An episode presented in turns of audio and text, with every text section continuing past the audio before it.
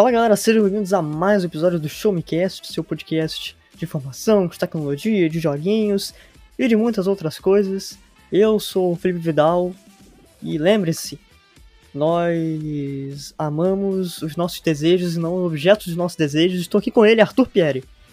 E aí, Tutu, depois dessa fala filosófica, o que, que você tem a dizer? Não entendi nada que você quis dizer com isso, mas tudo bem, é isso aí, é desejo, é desejo também muitos jogos para você, muitos anos de vida, muita felicidade e antes que eu esqueça, saúde e parabéns. E que também tá de parabéns é a nossa convidada de hoje, Maria Augusta Candari. Olha, ninguém fala Maria Augusta, que é o mais incrível. hoje, eu, hoje eu mandei bem. Hoje, nossa, me apresentou assim, praticamente a certidão de nascimento, o RG todo. Tô impressionada. Também feliz, não tô reclamando. E aí, e aí, Guta, como é que você tá? Você tá, você tá feliz de estar tá participando do Show Me, Show Me Cast pela primeira vez? Ah, cara, sempre conversar com você é sempre maravilhoso, né? Você já sabe disso. Estamos aqui para. Estou aqui para te vangloriar hoje. De falar, falar bem, falar mal, do que, do que seja, não importa. A gente tá aqui para É, isso. a gente, a gente conversou e, e, começou esse negócio de convite de gravar junto por causa do, dos anunciantes, né? Dos anunciantes, dos anunciados do, do Game Awards, né? Os nominees aí. Então, é, a, gente já, a gente já veio aqui para defender uma causa, né? Já, já Pô, deixar por claro. Por favor. A Tem, gente tinha gente criticando já. Tinha gente é, criticando gente essa causa aí. Causa. O Twitter Espero que o Felipe esteja, esteja com a gente, né, para defender essa causa. Eu acho que eu acho que eu sei o que vocês estão falando, mas enfim, vou deixar, vamos deixar pro final, né? enfim, vamos entrar nessa discussão agora. Mas antes da gente começar o nosso papo nesse podcast de notícias, atualidades, passa lá no Showmetech, www.showmetech.com.br e tá saindo várias notícias aí, vários reviews. Saiu meu review da RX 6600 XT na quinta-feira, dia 18, saiu. Eu tô falando isso no passado, para vocês, mas eu acho que isso vai acontecer no futuro, eu espero. Eu acho que isso não foi tão confuso assim, mas enfim. Vai ser o meu review do Ryzen 5 5600G, processador bem interessante aí, pra você que está querendo montar uma máquina gamer. E muitos vídeos, muitos vídeos, né, senhor Arthur Pieri? A gente está on fire nessa produção audiovisual aí também. Então, é isso aí. Passe lá no YouTube do Showmetech e lá no Terra Game On também tem os textinhos nossos. Mas vamos começar aqui com, com coisa boa, né? Antes da gente começar a entrar nas polêmicas né, desse episódio, que, enfim, eu, te, eu tenho as minhas polêmicas sobre TGA, né? Mas vamos falar de, de aniversariantes que Xbox fez 20 anos. E eu queria perguntar para vocês, antes da gente falar um pouquinho do evento, que assim, a gente não, tem, não vai ser tão enfático no evento assim, né? Eu queria propor mais um, uma rodada sobre as experiências de vocês com, com o Xbox. E para nossa convidada, vamos conversar com ela. Luta, qual. Tu, tu, já teve Xbox? Tu curte a marca? E aí? Cara, eu, eu curto bastante. Eu comecei no 360, né? Eu já tinha jogado de alguns amigos antes, né? Mas que eu fui realmente ter foi 360 pra frente. E eu sempre gostei, eu sempre gostei da. Eu sempre gostei muito do controle do Xbox, na realidade. Eu não gostava Uh, eu sempre tive um problema sério com o controle da PlayStation, por exemplo. Então, o Xbox sempre me agradou com isso, e também, principalmente por eu conseguir jogar bem com ele no PC e tudo mais. Então, eu nunca tive uma experiência ruim, devo dizer. Principalmente depois quando o Game Pass sempre foi uma alegria geral da nação, né? Então, eu nunca tive uma experiência ruim, não tenho muito do que reclamar em relação ao, ao console. Sempre gostei bastante. E sempre foi uma escolha até um pouco mais prioritária do que outro console. Mas, mas também não defendo muito um ou outro, eu só, só gosto, muito pela variedade, assim. E opção em questão de preço também. E os, Arthur Pierre, os jogos, Nintendista as IPs da Microsoft? As, as IPs da Microsoft você gosta, Guta? Tipo assim, o tipo de jogo que a Microsoft faz, porque tem alguns jogos que é, só a Sony tem, tem alguns jogos que só a Nintendo tem, e tem jogos que só a Microsoft tem. Ah, não. É o famoso assim, se a gente for fazer uma comparação em questão de jogos que de, eles produzirem mesmo, uh, eu prefiro os da Sony. Tem essa preferência, mas eu acho que, pelo menos eu vejo assim, que os da Microsoft eles usam toda a potência para colocar no PC e colocar no console. Então eu sinto muito essa diferença quando eles fazem o jogo. Eles usam a capacidade máxima que eles podem para aquele conteúdo. Enquanto eu acho que a Sony ainda peca com isso. Mas Entendi. tem esse, essas questões um pouco, cada um com o outro. Uhum. Vidal, não sou nintendista não, rapaz. Eu só tenho Nintendo Switch. Ah, tá. Tá bom. uhum. esse, é, o, esse é o negócio, entendeu? Uhum. A minha uhum. experiência com Xbox de ter console é 360. Eu tive 360 antes de ter o PlayStation 3. Entre o PS2 e o PS3 eu comprei um 360. E eu nunca fui muito fã das, das, das franquias da, da Microsoft. É, mesmo tendo comprado um PC, eu assinei o Game Pass por poucos meses, né? Eu sempre fui mais PlayStation, né? E depois de um tempo eu comecei a gostar da Nintendo também. Então a minha história ela não é tão recheada de, de memórias assim. Mas é, eu tô na busca aí para um Xbox Series S. Acho que essa vai ser a geração que eu vou começar a gostar mais dos jogos da, da Microsoft por causa do Game Pass. Bom, eu. Cara, eu gosto muito da Microsoft. Meu. Eu, assim, eu só tive três videogames, né? O PlayStation 2 e um 360 e um Xbox One. Cara, eu gosto, assim, demais em termos de custo-benefício. Eu acho que atualmente não tem. Não tem muita comparação, né? Pô, o Xbox Series S é um baita custo-benefício. A gente tem o Game Pass ainda, então, cara. É, eu acho que é um console que se adequa muito para minha realidade, né, particularmente falando. E eu não sei, cara, eu gosto, eu gosto muito da marca, do, de alguns posicionamentos que eles têm. Não o posicionamento da Xbox Brasil, tá? Que a gente sabe que tem uns problemas aí com. É, e nem do TIF, né? Do Mil Grau. é, não. Muitos problemas. Muitos problemas, mas. Mas, ah, não, eu não sou cachista nem nada também. Mas eu só, eu só gosto muito da marca, né? Eu só. Uh... Hum, entendi. Olha só, você me respeita. Tá bom? Você me respeita aqui. Você, você me respeita que você passa pano pra Nintendo, né? Mentira. Passa não, sai fora.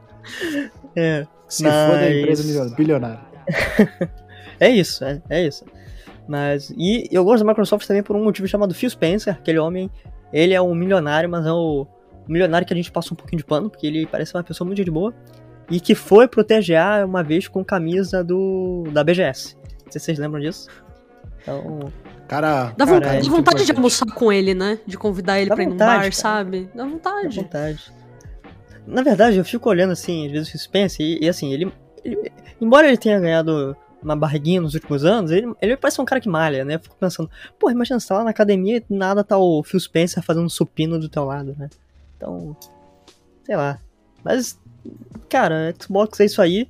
E sobre franquias, adoro Gears of War, adoro Forza, que saiu 5 aí, que pelo amor de Deus, Microsoft, faz uma versão um pouquinho sem tantos crashes para PC, porque tá difícil. Eu preciso é, trabalhar jogando aquele PC jogo. tá meio ruim. Tá muito bem otimizada, só que tá crashando toda hora. Então é, sabe, 880. E, então, assim, eu gosto bastante dos jogos. Mas, Tutu Pierre, você que, que tinha mandado para mim os pormenores dessa. Porque teve um evento né, de 20 anos da Microsoft. É, a gente teve umas coisinhas novas, né, pra, pro Xbox aí, pra plataforma como um todo, né? Como o Halo Infinite. A gente vai ter a campanha em dezembro e tá tendo um beta do multiplayer agora, certo? É, teve o beta há algum, tempo, né? Eu acho que deve estar tá rolando ainda, né? Mas a Microsoft já, já tinha dito, já tinha adiantado que eles não focariam em jogos para essa geração, que eles não falariam sobre lançamentos, não ia ter nada de World Premiere, né? Como são marcados os, os eventos aí da Microsoft, especialmente na E3. Então, o foco deles seria em contar a história do console e tal, fazer uma, uma parada mais nostálgica. Mas junto do pacote eles já aproveitaram para falar é, as três principais notícias aí que a gente poderia comentar é a série de Halo que está sendo produzida aí e que será lançada no serviço Paramount Plus, né?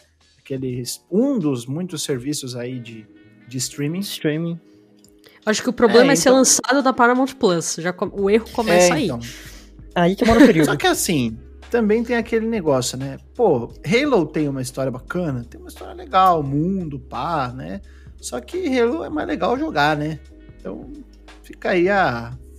Né? Fica aí o, a É, mas- polêmica. Pô, quem quer assistir uma Mas- série de Halo? Eu não quero. Sinceramente. Mas é porque vai, é porque vai ter a, a Rihanna, cara. Ah, não, cara, é Beyoncé. É Beyoncé. Nossa, mano. Nossa, confundi de bicho. novo. Merda, de novo. Vidal. Ai, sabe, ai, não, não vou nem falar nada. Eu, eu fiz essa piada já duas vezes no Showmecast e eu confundi a Rihanna com a Beyoncé duas vezes. ah, enfim, mas sei lá, cara. A, a série do Halo, ela. Eu não sei, eu acho que desde 2013 falam dessa série, desde 2014. Só em 2022 ela vai sair, sei lá. Muito tempo, cara. Então, assim, eu espero que seja bom, mas. Não tenho expectativas tão altas. Mas, ok, né? Paramount. Hum, Tá bom. Tá, né? Ah, É, Definitivamente não- uma série. A Paramount eu não levo muita fé, não, vou ser bem sincero, assim. Não, não tenho problemas com a Paramount, mas assim. Tinha opções melhores, eu acho, pra, de escolha, né? Só faltava A ter Paramount- comprarem. A Paramount, a Paramount fez Sonic, não é? Não foram eles fazem Sonic? Foi Sonic. Sonic, acho que eles fazem um lugar silencioso também, agora não. Agora não Fazem certeza. também. Eles fazem Então, assim- Transformers. Aí é complicado. é. Faz Mas parte, enfim, né? Faz parte. Outra coisa que eles comentaram foi sobre trazerem jogos da retrocompatibilidade de volta à vida aí, né? Uma, uma das, um dos recursos aí que já vem desde a época do Xbox One, né? Que ele conseguia emular, conseguia reproduzir jogos das gerações passadas, né? Do Xbox original e também do Xbox 360. E agora no Xbox Series X e S nós temos aí o recurso que traz quatro gerações de jogos, incluindo a atual. Né? Então, muito legal eles trazerem títulos das gerações do Xbox Clássico e do 360. São é, um, um dos títulos que era mais pedido, né? O Max Payne 3, aí, que é um. É, inclusive, esse Max Payne é o do. Brasil? é o do Brasil. É do Brasil, né? Do Rio de Janeiro. Eu, devo, eu quero dividir que eu comprei. Aí, ó. Bom, eu joguei pirata. Muito bom, muito bom. Max Payne é bom, é bom. Guta, você tá com Series ou com One? Eu tô com o One, mas também estou em busca de daqui a pouco fazer a Migrar. compra também. Migrar. Em busca um do upgrade, Series né? perdido. fazer o upgrade é sempre bom, né? É sempre necessário. E tá mais em conta também. Legal, legal. Então, é é, com o Max Payne, são 76 jogos que vão chegar à retrocompatibilidade, aí um- uma quantidade bem expressiva para o console, né? Para plataforma. E, pô, muito, sempre muito bom poder revisitar jogos, né? Inclusive, hoje eu vi uma- um trecho de entrevista aí do Phil Spencer para algum veículo, ele comentando sobre a questão da importância das indústrias fazerem uma da- da- das empresas, né, fazerem uma industry-wide preservation, game preservation, né, ou seja, uma preservação de videogames é, de, de escala industrial, de escala da, de toda a indústria, né. Eu achei bem legal esse, esse tipo de fala dele, a preocupação dele, né. A maioria das empresas realmente elas só estão se importando em relançar jogos para monetizar, né, para poder precificar e, e ganhar uma grana em cima. Mas é, Principalmente jogos clássicos aí, que não precisavam de uma edição remasterizada, que ficou ruim, cheia de bugs. Que parece Porra, uma mas borracha. aí, cara, eu vou falar um negócio pra você. Esse aí é o caso mais extremo, mas tem um monte de caso bosta, Nintendo lançando jogo com data pra acabar, é, as merda que a, que a Konami faz de Castlevania com aquela moldura do lado, parece um, um quadro do pior pintor que vende na Paulista no, no domingo. Porra, é bagulho podre, velho. Se fuder, bando de empresa lixo vendendo conteúdo merda. Pô, a gente gosta de videogame, cara. A gente gosta de qualidade, sabe? Tipo, e não é como se fosse de graça, né? Ainda com uns preços abusivos, então. É, Tá caro. Que o- Microsoft. Que nem, o, que nem o GTA custando 300 reais. 300 versão reais toda- em três plataformas, tre- 320 no PC, cara. Porra, aí não dá, né? Então, realmente, Microsoft, mais uma vez, aí entregando tudo. Muito bom. Pela primeira vez na minha vida, meu editor chegou e falou: Felipe, tem jogo para analisar. Eu fiquei, opa, jogo para analisar. Aí quando ele falou que era essa versão do GTA, pela primeira vez, eu falei: eu estou torcendo pro assessor de imprensa não mandar esta chave. Eu torço com Detalhe. todas as minhas forças. Detalhe, E eu conheço o Felipe Vidal, ele gosta de GTA. eu amo, eu adoro GTA. Aliás, GTA San Andreas é um dos jogos que o, que o Vidal mais gosta, né? É o mais importante da vida dele. É, exatamente, cara. Um dos jogos que, que, que eu já contei a história, né? O Tutu sabe. Então, enfim. Então é isso aí. Difícil. E para fechar o evento da Microsoft, eles falaram sobre FPS Boost, né, que é esse recurso que melhora a quantidade de da, a taxa de quadros por segundo de alguns jogos de 30 para 60, incluindo Fallout 4, Fallout 76, mais alguns outros jogos, é, acho que o Gears também, o primeiro Gears. E, pô, show de bola, né? Pra esses consoles novos da nova geração aí, 60 quadros por segundo é, é bala. Fallout, né? É, enfim. É, Fallout. Pô. Definitivamente um jogos da Bethesda. Pô, velho, você. Ó, eu vou falar uma coisa. Eu vou falar. eu vou falar uma coisa aqui, só pra gente fechar o assunto. O Fallout 4, ele é um jogo mais rápido, né? Ele é um jogo que ele não tem aquela cadência do VATS da, da- das outras, dos outros jogos, né? E nem do, do 3, nem do New Vegas. E ele é um jogo que realmente o FPS importa, né? E foi quando o FPS começou a importar em Fallout que o, a franquia virou uma merda. Então a partir do 4 eu já acho uma bosta. Eu é esse, que, tentei esse era jogar o o registro que 4 eu queria e, deixar. não, não, não foi, não. não. Não pegou. Mas, enfim, 20 anos de Xbox, muito bom. A gente espera aí que a marca continue fazendo um, um bom trabalho e a gente espera que continuem sem polêmicas aqui no Brasil, porque faz um tempo que não tem, muito bom. E é isso aí, né? A gente já teve episódio especial comentando disso, se não me engano. Eu acho que já teve. Acho que fiz até com o Tutu. Mano, não lembro. Enfim. Ah, mas falando em polêmica, falando em coisa ruim, falando em, em, em termos que infelizmente eu não posso dizer neste podcast, vamos retornar, retomar muito rapidamente um assunto que já foi um episódio especial sobre Activision Blizzard, que a gente vai falar deste. Assim, não tem muitos adjetivos para des- descrever este ser, que é o Bob Kotick, que era o. Esse maldito desse, desse CEO. É, exatamente, este. Enfim, este ser, né, este animal de quatro tetas, que sabia das denúncias né, de eh, assédio, de má conduta, de mau comportamento, de tudo que você possa imaginar dentro da Activision Blizzard.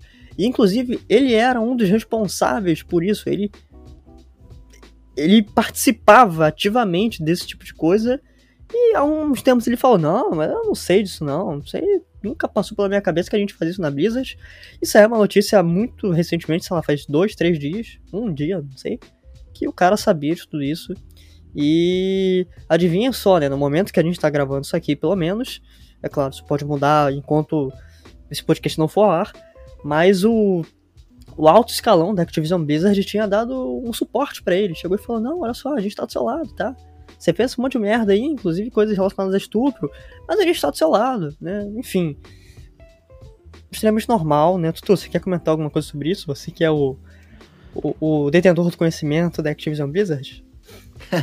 É, eu ac- acabei estudando bastante, né, pro nosso último episódio aí que a gente gravou sobre a Activision Blizzard, né, pro especial.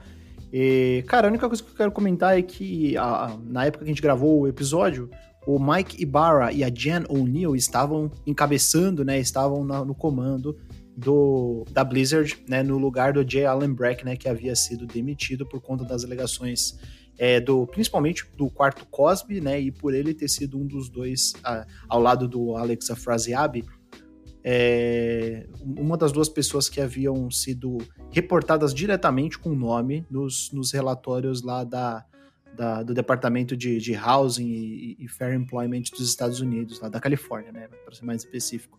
Então a Jen O'Neill, que estava ali no comando, também saiu, né? Ela falou que ela está procurando novas oportunidades, né? E que é, realmente não deu certo para ela ali naquele cargo. Ficou três meses ou menos de três meses. Então, né, uma, uma mulher que entrou num cargo de liderança acabou pedindo para sair. A gente já espera que não é o melhor lugar do mundo para trabalhar, não é o melhor lugar do mundo para você ser mulher. Né? Então, realmente, as coisas na Blizzard estão ficando um pouco um pouco mais turvas do que já estavam. Né? E o que eu ouvi falar também é que eles estavam se organizando para fazer um walkout contra o Bob Kotick, né, pedindo a demissão dele. É, eu ouvi essa notícia ontem, né, no dia 16 de novembro. Então, vamos aguardar os próximos episódios, mas lamentável, realmente. Imagino que a Guta também tenha, é, é, esteja chateada, né, porque a gente gosta muito dos jogos da, da, da Blizzard, da, da, Activision, né. Pior que quando eu joguei Diablo, é, Diablo é um dos jogos que eu sempre gostei muito. É um dos favoritos, assim, e jogar ele foi um sentimento bom e ruim ao mesmo tempo por conta de toda essa situação que estava acontecendo, né? Então foi bem complicado. E quando saiu essa notícia, foi aquele momento de. Putz, que. Compli...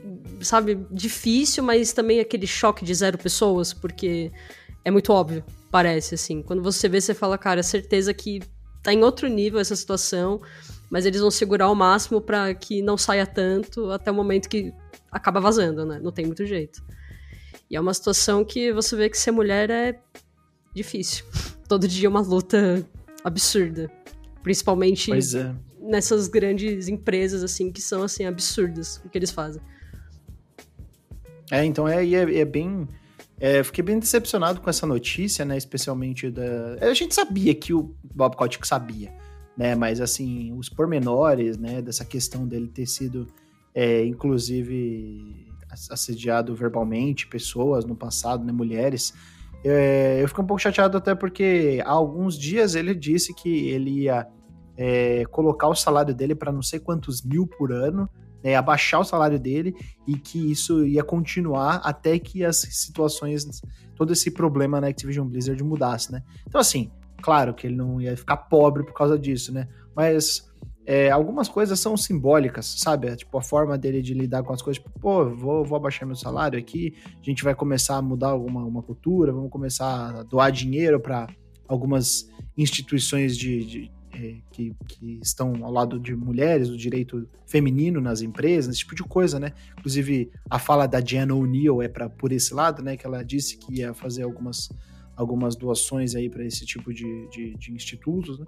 Mas, pô, eu tô realmente muito chateado com a situação. Pois é, é muito, muito complicado. E, bom, vamos, vamos é, seguir aqui, né?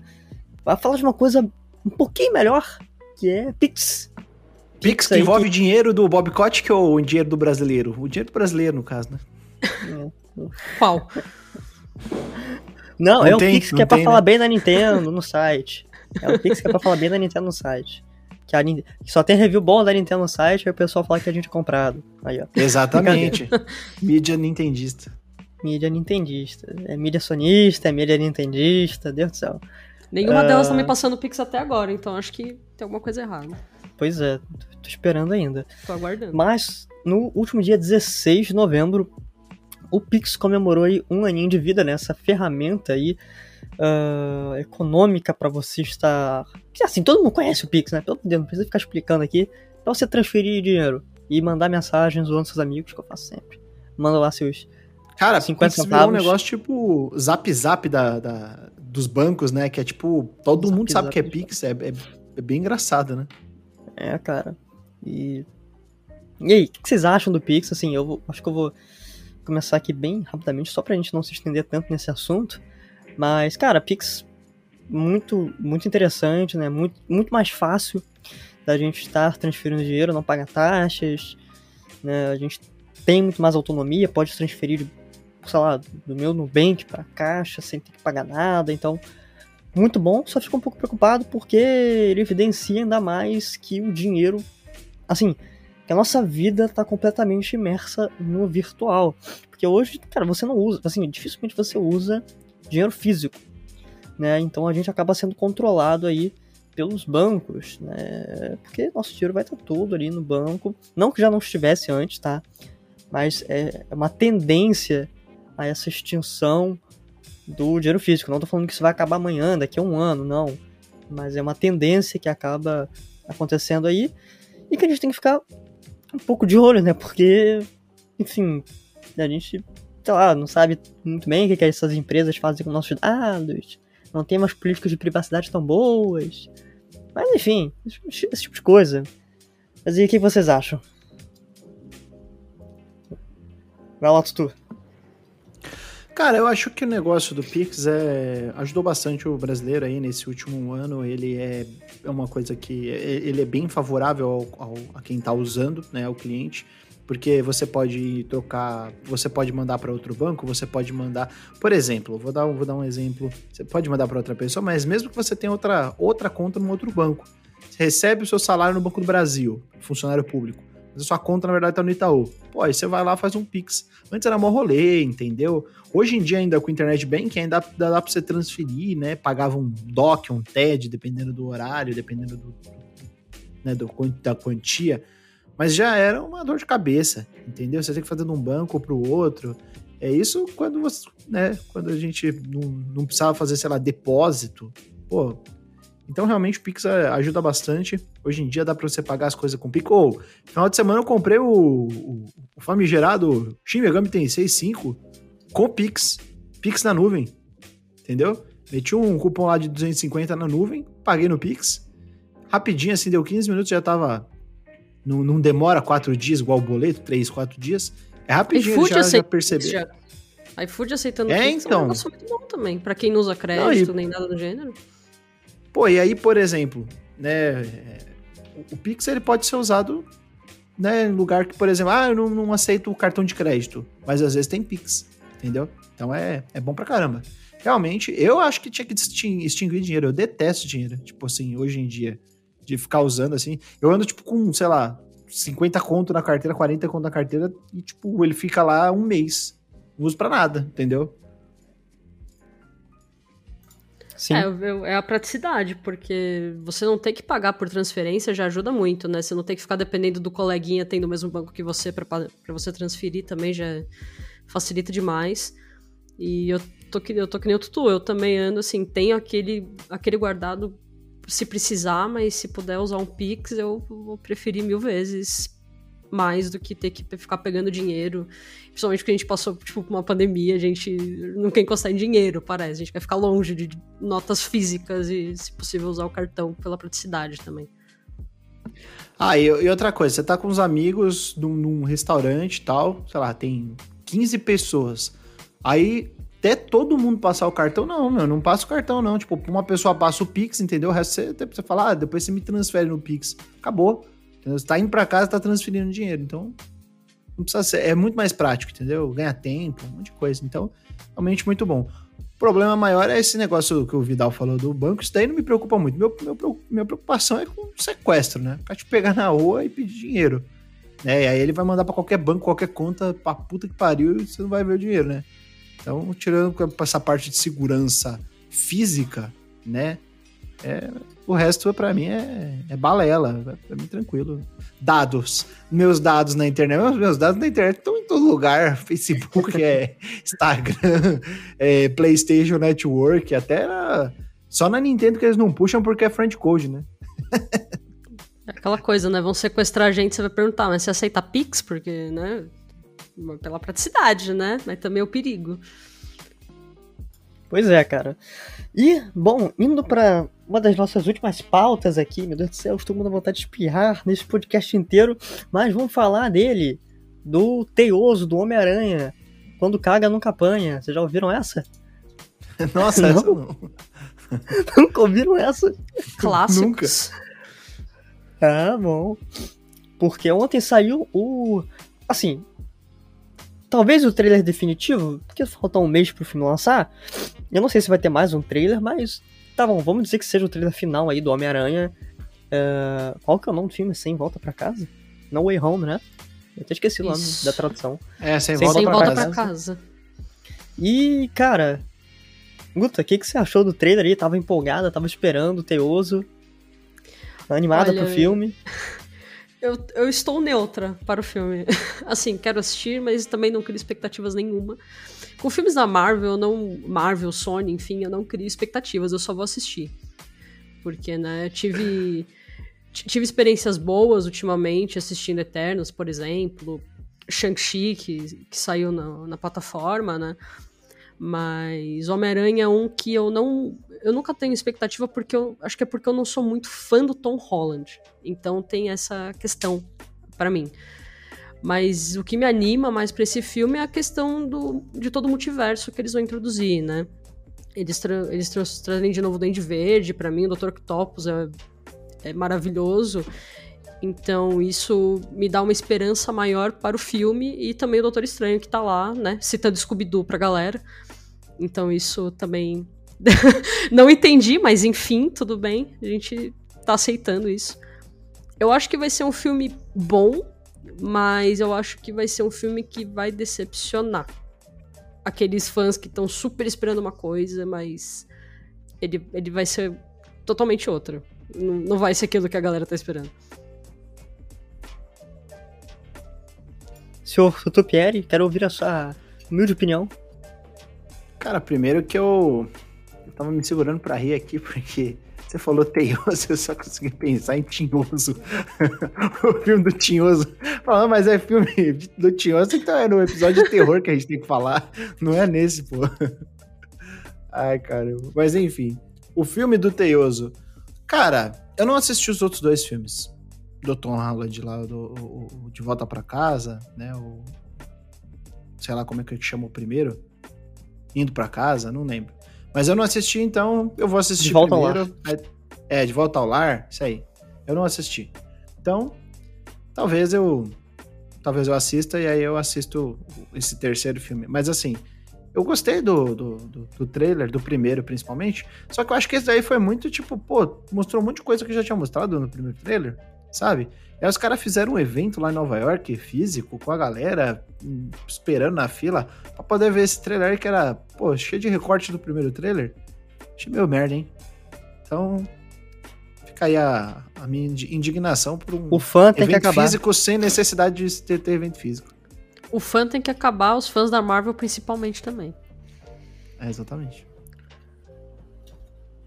Mas é um trailerzinho bem. E é isso. Concordo, recortadíssimo. O que, que eu achei do trailer? Eu achei um trailer. Definitivamente é um trailer já lançado pela Sony, né? Fazia sentido aquele evento de lançamento? Não fazia, mas era o hype, né? O filme, cara, é um produto, ele tá sendo vendido ali pelo hype. Qual que é o hype? Cara, tem que ter os três no Homem-Aranha, tem que ter o Tom Holland, o Tobey Maguire e o Andrew Garfield. Vai ter eles, eu acho que vai ter. Eu acho que vai ter. Né? Seria, não sei, para mim não faz no menor sentido você trazer os vilões dos filmes deles e não trazer eles, mas ok. Agora, rapaz, se a Marvel botar três Tom Holland no, no filme, malu, rapaz, a pessoa vai quebrar o cinema, o nego vai ficar puto, o nego vai ficar bolado com a Marvel. Mas ok, eu tava lendo até uma, uma publicação, agora eu não lembro de quem foi, eu não lembro de quem foi, mas era um influencer aí do Twitter. Era o. Ah, esqueci o nome do, da, da pessoa. Mas ela faz um comentário muito interessante falando que a Marvel teria muito, teria muito coragem, teria muita coragem em não botar o Tom Maguire e o Andrew Garfield, mas sim os três Tom Holland para chegar pro fã e falar, olha só, você não manda em nada que a gente faz o que você quiser, porque mesmo a gente não fazendo o que o fã quer, a Marvel sabe que ele vai estar lá na estreia e o filme vai bater mais de um bilhão. Cara, esse filme vai bater um bilhão. Ele vai bater. N não tem. Acho que não tem como. O nego tá aí, sei lá, quase dois anos sem ir pro cinema, tá ligado? Desde a pandemia, um ano e pouco. E um dos maiores lançamentos que a gente tem nesse processo de flexibilização de tudo, nessa volta ao normal, é um filme que pode ter o Tobey Maguire. Sabe, o Homem-Aranha clássico que moldou uma geração. Então, pô, é muito óbvio que esse filme vai fazer um caminhão de dinheiro, não somente em bilheteria, mas em marketing. E se tiver os três Homem-Aranha diferente, eu acho bom não terem mostrado, eu acho legal. Né? Porque cria essa expectativa e, cara, tem. Assim, porque a gente sempre tá na nossa bolha de achar que todo mundo conhece. Mas tem o tiozão lá que vai com o filho e. sabe, o grande público, que geralmente é grande parte dessa receita. Então, acho bem legal. Gostei do, do design lá dos personagens. Não gostei do Tom Holland fazendo piadinha com o Dr. Octavius. Ele é muito legal, um dos melhores vilões ali do Homem-Aranha no, no, segundo filme. Achei isso Foi merda, foi merda, porque ele é o melhor vilão de todos e. Olha aí. Tom, Olha aí. Tom Holland é come, paga comédia perto do, do Alfred Molina. Não, não, não, tem como. Se fizerem o, o Duende Verde de gracinha também, cara, não vou entender legal isso não. Não vou levantar e embora do cinema. Não, quero tá isso, embora. não preciso. Ô, puto. Não. Vou levantar e vou pra sessão do Matrix 4. Olha que vai ser no mesmo só. dia. 14 de dezembro. Não, não, Os dois lançam no não adiaram, dia. né? Ah, não? Adiaram? Não adiaram o Matrix? Não sei. Não eu sei. acho que não. Cara, eu sei que eles iam lançar juntos, mas eu, ach... eu achava que eles iam adiar. Porque são dois filmes muito grandes para serem lançados juntos, sabe? Então, sei. Até o momento não adiaram nada. Então acho que vão manter. Tutupieri, o que. Não, o que eu. A minha proposta, ano passado, no The Game Awards, eu fiz uma live com o nosso antigo apresentador, o Luiz, e eu estava fazendo cosplay de Keanu Reeves. Esse ano vai lançar o Matrix 4 na uma semana, uma semana, de, uma semana depois do TGA. Você faz um cosplay do Homem-Aranha e eu volto para fazer o cosplay do Keanu Reeves. E aí? É, eu acho que acho que é uma boa. Acho que é uma boa. Apresentar o TGA de Homem-Aranha é realmente assim, tem tudo a ver. claro que tem a ver. Tem jogo. Tudo a ver. Verdade. Tem jogo do Homem-Aranha. Será que vai ter e um, já teve o jogo uma, do Matrix. Um novo, vai ter, será que vai ter um gameplay do Marvel Spider-Man 2? Eu duvido muito. Não, duvido, não vai. Não. Não. Tem o jogo do Homem-Aranha e o Keanu Reeves já, já esteve em Cyberpunk que está concorrendo no TGA. Então a minha tese está certa, a gente tem que fazer esse cosplay. Vamos, vamos pensar nisso daí. Tudo vai depender tá do. Tudo vai depender da, da, da, do, do, combinar das coisas. Da, do alinhamento da, dos eu, astros. Eu, eu quero ver isso, então acho que é justo. Aí, ó. Mas tá aí, Homem-Aranha, dia 16 de novembro, e deve ter um episódio, ou a gente talvez faça alguma coisa sobre o filme. E falando em TGA, vamos aqui para nossa última pauta deste digníssimo podcast, que é para falar do, do, do Oscar dos jogos. Eu ainda não, sendo bem sincero, eu ainda não vi a lista. Eu não tive tempo de ver a lista ainda, então vou ver meio que com vocês. Ô, Vital. Ô, Vital. Cara, vamos, minha defesa... Vamos falar dos mais importantes aqui? Eu vou deixar por último o, o, o, o Ultimate, né? O, o supremo jogo do ano. Então vamos começar com a lista aí de com algumas, algumas categorias, né? Primeiro lugar, queria comentar, não vou falar muito de, de gêneros, né? Porque, por exemplo, tem melhor direção de jogo, isso daí eu não quero comentar. Mas vamos lá. Melhor narrativa. Eu acho que esse é legal. Nós temos aí concorrendo Deathloop, jogo da Arkane Studios, It Takes Two, da Annapurna, Life is Strange True Colors, que é da Square Enix, né, da Deck Nine, Marvel's Guardians of the Galaxy, o jogo dos Guardiões da Galáxia, né, que é da Eidos Montreal, e Psychonauts 2, do, do nosso queridíssimo Tim Schafer, Double Fine e Xbox Game Studios, né? Então, Deathloop, Takes Two, Life is Strange True Colors, Guardians of the Galaxy e Psychonauts 2. Assim, gostei das escolhas, mas assim, eu, eu achei que tá um pouco triple A demais, sabe? Sim. Muito triple A. E também Deathloop, Pô, Deathloop é legal. Mas melhor narrativa? Eu joguei Deathloop, assim. É. é.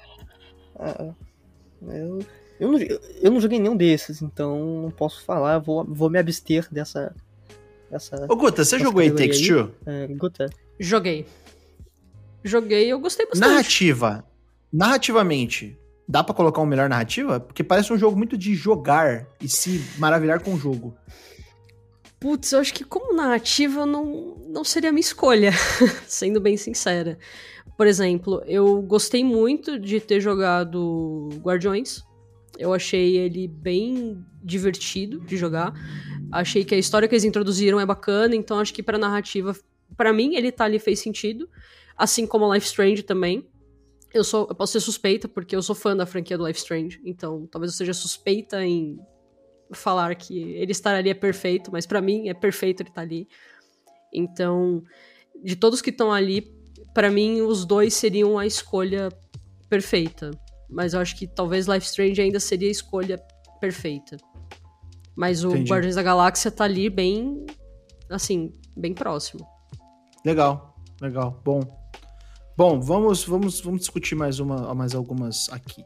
É, melhor direção de arte, nós temos The Artful Escape, Deathloop. Não, The Artful Escape, para quem não sabe, é da, da Anapurna, né?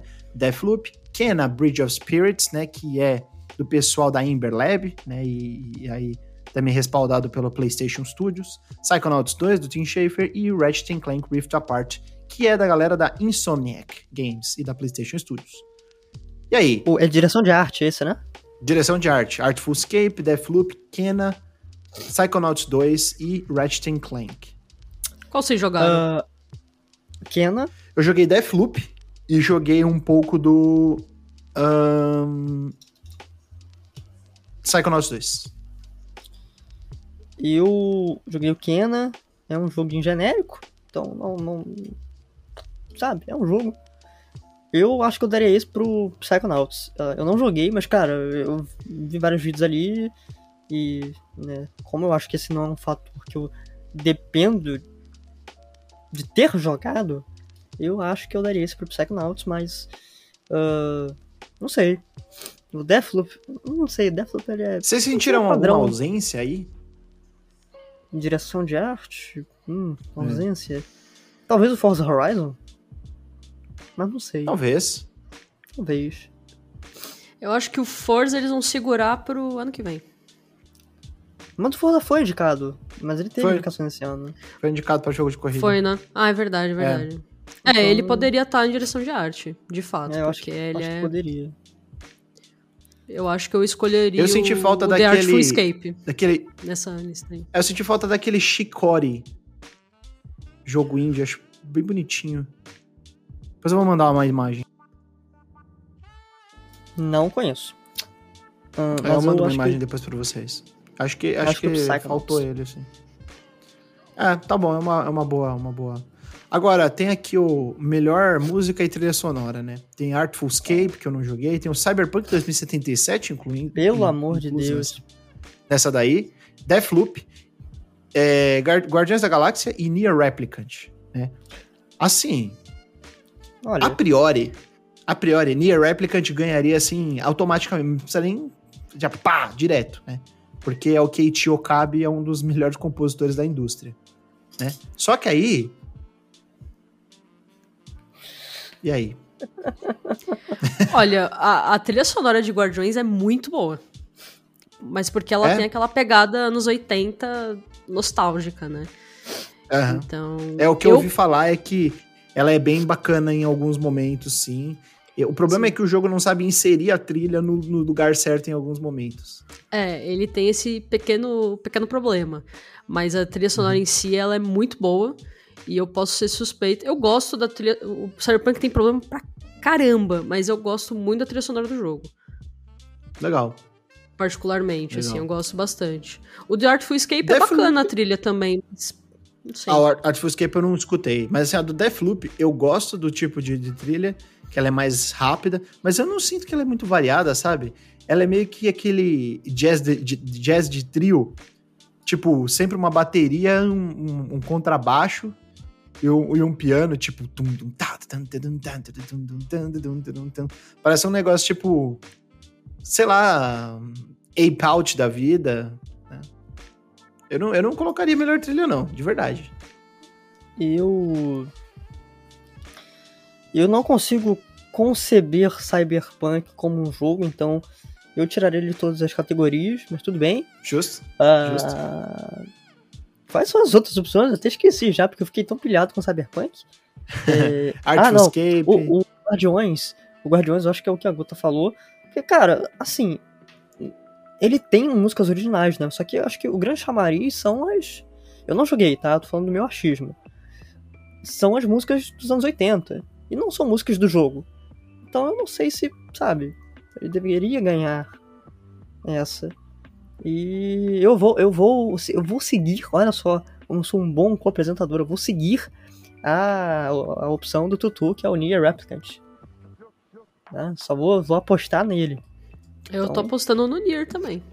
Olha por só. mim. Cara, é. A, a, a, a música do Nier ela é o seguinte, né? Ela é uma música antiga já, né? Ela é de, do, do Nier de 2011, né? Do, do, do, do Nier original, 2010, né? Do Nier de 2010. E, pô, velho, não tem nem o que falar. A trilha de Nier, ela é maravilhosa. Ela é uma trilha perfeita, assim, pro jogo, sabe? Super diferente do que a gente escuta de trilha sonora, principalmente para aquela época, sabe? Então, realmente ela é uma trilha muito diferente. E aí fica a critério do, do, do, do, do júri. Por mim, pode levar. Por mim, pode levar também. Temos também melhor design de som. Né? Esse daí nós temos Deathloop, Forza Horizon 5, Ratchet Clank, que tá concorrendo em bastante categorias, Resident Evil Village e Returnal.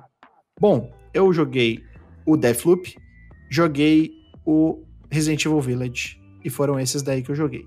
Cara, é, Deathloop é legal, senti falta do Call of Duty Vanguard, que tem um design de som extremamente bom, ridiculamente bom. A primeira vez que eu percebo áudio 3D funcionando no jogo. Realmente. Eu nunca tinha sentido um áudio tão imersivo do ponto de vista de, de. Cara, você não escuta a pessoa, ela tá falando desse lado, você não escuta desse lado, assim, você só abafado, sabe? Você vira a câmera, você sente a, a virada. É muito, muito. É, é muito crível, né? Então, senti falta do Call of Duty Vanguard aí, né? E Resident Evil Village em primeiro lugar aí, não tem nem o que falar. É design de som maravilhoso. Maravilhoso. Inclusive da transformação da Dimitrescu, aquela transformação grotesca, nojenta. O negócio saindo. Nossa, meu Deus. Muito bom. Eu só joguei Resident Evil Village daí, mas eu acho que esse aí deve ir pro Returnal. Eu vi muita gente falando sobre, sobre o Returnal ganhar essa. Não joguei Return porque eu só jogo coisa boa, então, olha só, o amigo vai ficar puto comigo. não é brincadeira, eu não cheguei a jogar Return porque não tenho Playstation. Mas eu daria pro Resident Evil Village também. E você, Guto? Putz, eu só joguei o Forza e Resident Evil Village. Porque a PlayStation não quis me dar um PlayStation. Então, tá, tá difícil. Mas. Eu realmente vi gente falando que o Returnal tinha uma possibilidade muito grande de ganhar, mas eu sinceramente, do que eu vi dele, eu não, não gostaria que ele levasse. Eu acho. Mesmo que eu goste muito do. O, o design de áudio do Forza é muito gostoso. Muito. Mas eu acho que eu preferiria dar pro Resident Evil Village também. Porque é Resident Evil Village. Já começa aí. Justo. Muito como bom. falando, como a gente tá falando de Resident Evil Village, né? Vamos lá logo pro, pros, pro primeiro primeiro prêmio mais importante da noite aí é o que vai ser anunciado por último, né? Que é o Ultimate Game of the Year, o jogo do ano aí do The Game Awards do Jeff Keighley, que tem os seguintes indicados: Deathloop, It Takes Two, Metroid Dread, Psychonauts 2, Ratchet Clank Rift Apart e Resident Evil Village. E aí? Qual você quer que ganhe e qual você acha que vai ganhar? Essa é a pergunta. Vamos deixar pra nossa convidada estrear esse. Só quero fazer uma pergunta antes, por que o It Takes Two tá nessa, tá, tá nessa categoria aqui, uma pergunta, assim, porque, tipo, um jogo bom, mas por que que ele... Enfim, né? Tudo bem. Caramba, eu tô surpreso com essa, com essa sua fala, porque a maioria das pessoas que eu conheço é tipo, ah, It Takes Two é unanimemente o melhor jogo do ano. Todo, tipo assim, Nossa, muita não. gente mesmo. Ele é gostoso de jogar. Você jogando com alguém é, é legal, mas eu não consigo olhar e falar, nossa, o melhor jogo que eu joguei no ano, tipo. Mas tudo bem, ele tá aí, é, é merecido por realmente pelo que ele fez, mas por mim, enfim. Eu quero que Resident Evil ganhe. Muito. E, sinceramente, eu acho que ele tem muita chance de levar. Não falando porque eu quero, mas eu acho que ele tem uma grande possibilidade de ganhar porque muita gente gostou do jogo. E eu sei que muita gente gostou de Deathloop, eu vi muita gente falando que gostaria que ele ganhasse, mas eu acho que Resident Evil, pela minha escolha e pelo que eu vejo as possibilidades, é, ele levar mesmo é, para mim, a maior. Muito bom. Felipe Vidal, por favor, gostaria das Olha, suas indicações aí a, ao jogo do ano no seu coração e a jogo do ano pela a sua, assim, o que você acha que vai acontecer? Tá bom. Para mim existem três possibilidades na nossa vida. A primeira, na verdade, né? Antes de falar de três possibilidades, eu quero falar de uma de uma incoerência aqui, né? Porque indicaram o Ratchet Clank, que é, não sei, né? Não sei porque indicaram, poderiam ter indicado Call of Duty no lugar. Porque se for pra indicar jogo genérico assim, indicava Call of Duty. Mas tudo bem. Oh, cara. Ok. Isso, velho. Tá louco? Não faz sentido o que você tá falando. Ratchet Clank é um jogo super divertido. Eu não joguei esse novo. Mas é um jogo divertido, pô. Tá doido? Eu sei. Eu falei pra polemizar, falei pra, pra deixar o pessoal irritado. Ah, nossa. Mas... Tipo, não faz sentido nenhum. Não, é um não mas assim, super, eu não. Super bacana. Não, mas assim, eu, eu. Mas eu particularmente não indicaria o Ratchet Clank. Talvez botasse o Forza no lugar, embora eu também não acho que o Forza deveria se concorrer. Né, é opinião pessoal minha. Ah, eu não vou entrar nesse mérito aqui, né? Porque tem muita discussão de Forza no Twitter já, tem, tem que ficando muito puto falando de jogo de corrida. Mas enfim, né? Eu não, não achei tão legal. Aí vamos às três possibilidades. Olhando a minha bolha, eu acho que o It, Take Two, o It Takes Two levaria. Eu não joguei ainda, porque precisa ter uma outra pessoa para jogar e eu não tenho esse jogo, e, enfim. Aí todas as pessoas que conheço já jogaram, aí não ia ter a mesma experiência, né? Mas eu espero muito jogar ele. Uh, e porque é um jogo lá do. Joseph Fairs, né? Do Fuck the Oscar. É, Fuck the Oscar. então, eu ficaria muito feliz se o It Takes Two ganhasse por conta do Joseph Fairs. Né, porque ele parece uma pessoa muito legal. Mas eu não joguei, então, assim. Meu achismo. O que eu queria que ganhasse é Resident Evil Village, porque é um dos únicos que eu joguei ali e é o meu jogo favorito do ano até agora. Né? Gostei demais do jogo. Estou sempre jogando quando eu posso. Mas o que eu acho que pode acontecer muito é uma coisa chamada máfia da Nintendo dar esse jogo pro Metroid Dread.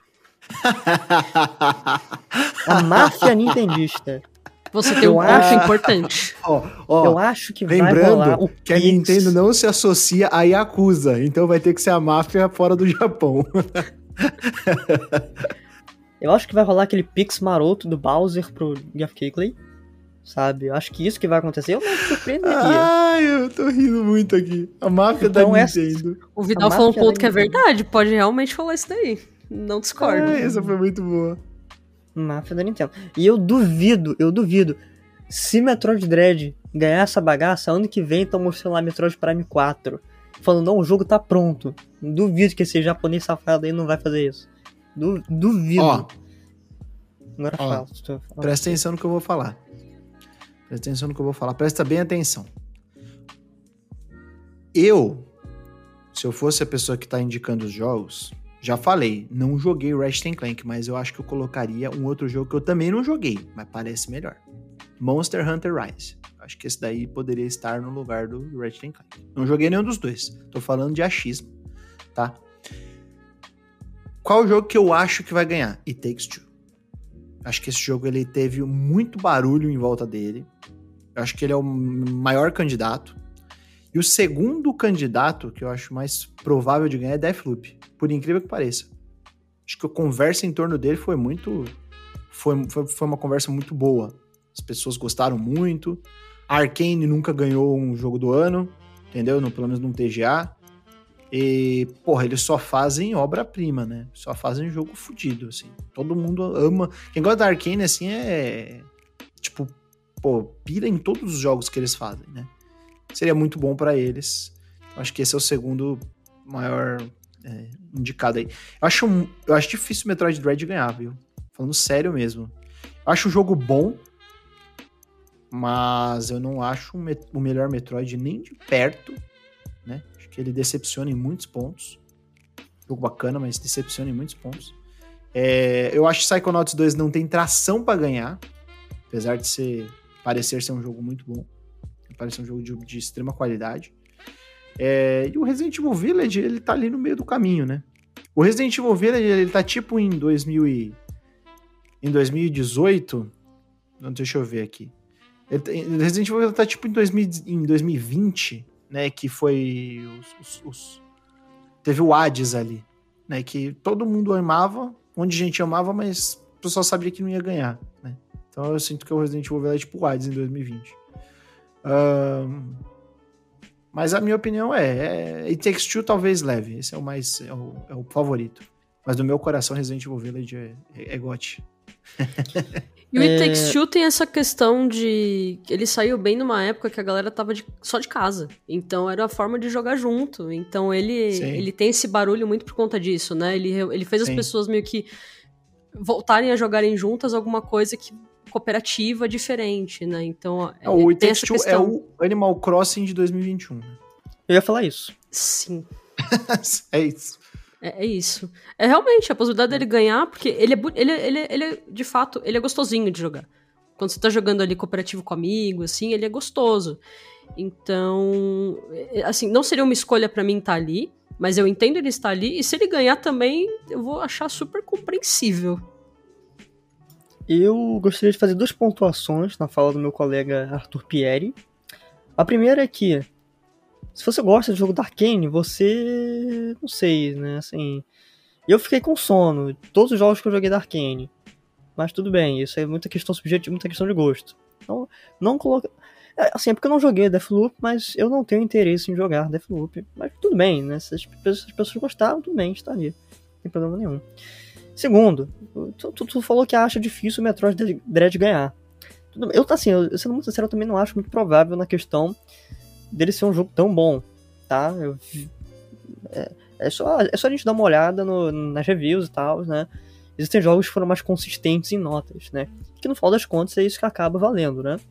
É um consórcio de veículos que manda suas notas e baseado nisso mandam depois lá pro TGA. Mas a gente tem que lembrar que um jogo chamado Overwatch ganhou o TGA em 2016, que aqui é, que aqui é troço, ganhou de Uncharted 4. Pô, Aquela velho. batata. Ah, não, não é, não é assim. Ah, pelo amor jogo, de Deus. O jogo teve, o jogo, o Overwatch em 2016, ele teve um movimento a favor dele por conta do, do multiplayer ah, que ele resgatou ah, uma coisa que o Team Fortress criou. Ele não inventou nada, ele resgatou uma ideia do, do Team Fortress e conquistou o público, né? O Overwatch é um jogo, cara, que querendo ou não, ele é um jogo que ele tem muita simpatia, assim, muito carisma, sabe? Vou me abster de comentários. Ele é um jogo carismático. Ele é um jogo carismático. Sim, você gosta de multiplayer de, de, de, equipe, assim? Eu adoro. Porque se você não gostar, eu entendo porque você não gosta de Overwatch. Eu, eu joguei Overwatch Rapaz, as demos que tinha, tinha 30 horas só com o soldado 70 e alguma coisa lá. É, eu, eu joguei Overwatch pra caramba, cara. Eu acho que pra aquele pra momento ali, talvez ele tenha sido, sido bacana. Eu não gostaria que, que, que a Uncharted ganhasse em 2016, não, pra ser sincero, assim. Pra mim, em 2016 só tem um jogo que poderia ser campeão, que é The Witness. Só ele. O resto paga tudo comédia, entendeu? Eu Perto concordo. do The Witness. Não, mas... em 2016, desculpa te interromper, em 2016 a gente teve uma coisa chamada DLC Blood and Wine The Witcher 3, que é melhor que ah, não, vai pra merda. 85% dos jogos. Não, fique quieto, essa, você falou de essa Monster merda Hunter Rise, eu posso de, de Dark Souls água. 3 em 2016, eu, eu nunca engoli isso daí. É claro que é melhor. Pelo amor de Deus. Um DLC ganhar de um jogo, só se for no um seu DLC, Um DLC Puta, que é melhor que é todos bom. os jogos da, da Ubisoft. Não que seja muito difícil, mas tudo bem. Ok. Mas é isso, né? Foi, foi o último prêmio. A gente vai ser, eu vou ser notar com tudo nesse episódio. Ó, oh, eu acho que a gente tinha que fazer, sabe o que depois? Vamos, vamos guardar essa discussão para depois a gente fazer assim. Retrospectiva do TGA. A gente faz uma retrospectiva de todos os anos. A gente vai falando sobre os, os, os jogos que venceram. Tudo bem. Entendeu? Tudo bem. É isso aí. É isso. Então é isso. É isso. Acabaram... E encerramos é. por aqui.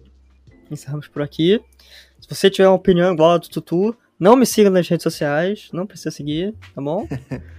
Brincadeira. Mas, se você ouviu esse podcast polêmico até aqui, não esqueça de compartilhar ele. Passa lá no Showmetech, www.showmetech.com.br e seguir a nossa convidada nas redes sociais dela. Guta, onde as pessoas podem te encontrar neste maravilhoso mundo internetico? Elas podem me encontrar neste mundo da internet. Se elas tiverem umas opiniões meio contraditórias, eu prefiro que elas não vão, mas se elas quiserem, elas podem. É, no Twitter e no Instagram, ambos é arroba Gotonildo. Então é só chegar lá, a gente conversa, a gente troca umas ideias. A gente tá, tá aí pra isso. para conversar sobre joguinhos fabulosos e, e filmes que não precisavam acontecer, mas estão acontecendo. Olha só. Vocês encontram o digníssimo e entendista Arthur Pierre no arroba Pierre no Twitter e no Instagram. E vocês encontram eu falando de hardware no arroba Vidal. Como é que é meu arroba? Vidal Underline Felipe Vidal Underline Felipe com P mudo. Obrigado, Arthur. que esqueço. E vocês me encontram lá falando de um monte de coisinha e de besteira. Mas é isso aí, eu queria agradecer imensamente para nossa convidada, Guta. Muito obrigado pela participação aqui. Um episódio muito bom. sempre é bom conversar com pessoas que gostam de Resident Evil Village. Que é aí o melhor jogo do ano. Vou deixar Concordo. isso aqui registrado. É isso aí. É isso aí. Lei de Dimitrescu entrega tudo. Entrega tudo. E o Heisenberg é uma decepção, mas tudo bem, a gente esquece. Ah, não. Como assim foi uma decepção? Não, pelo amor de Deus. A, Porra, batalha, a batalha dele é simplesmente incrível. Ah, tu, tu Uma não. merda, cara. um lixo. A pior batalha do ano. Eu não acredito eu, que eu, eu, eu, devo dividir um pouco essa, esse sentimento com o Tutu, assim, não é, não é a pior do ano, mas eu senti uma leve decepção, porque eu falei, pô, eu tava esperando uma coisa muito maior.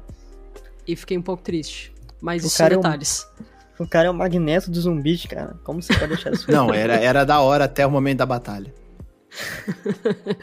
Ele vira um Transformer, cara. Enfim. Galera, muito obrigado. Um grande abraço e até a próxima. Valeu. Tchau, gente. Tchau, tchau.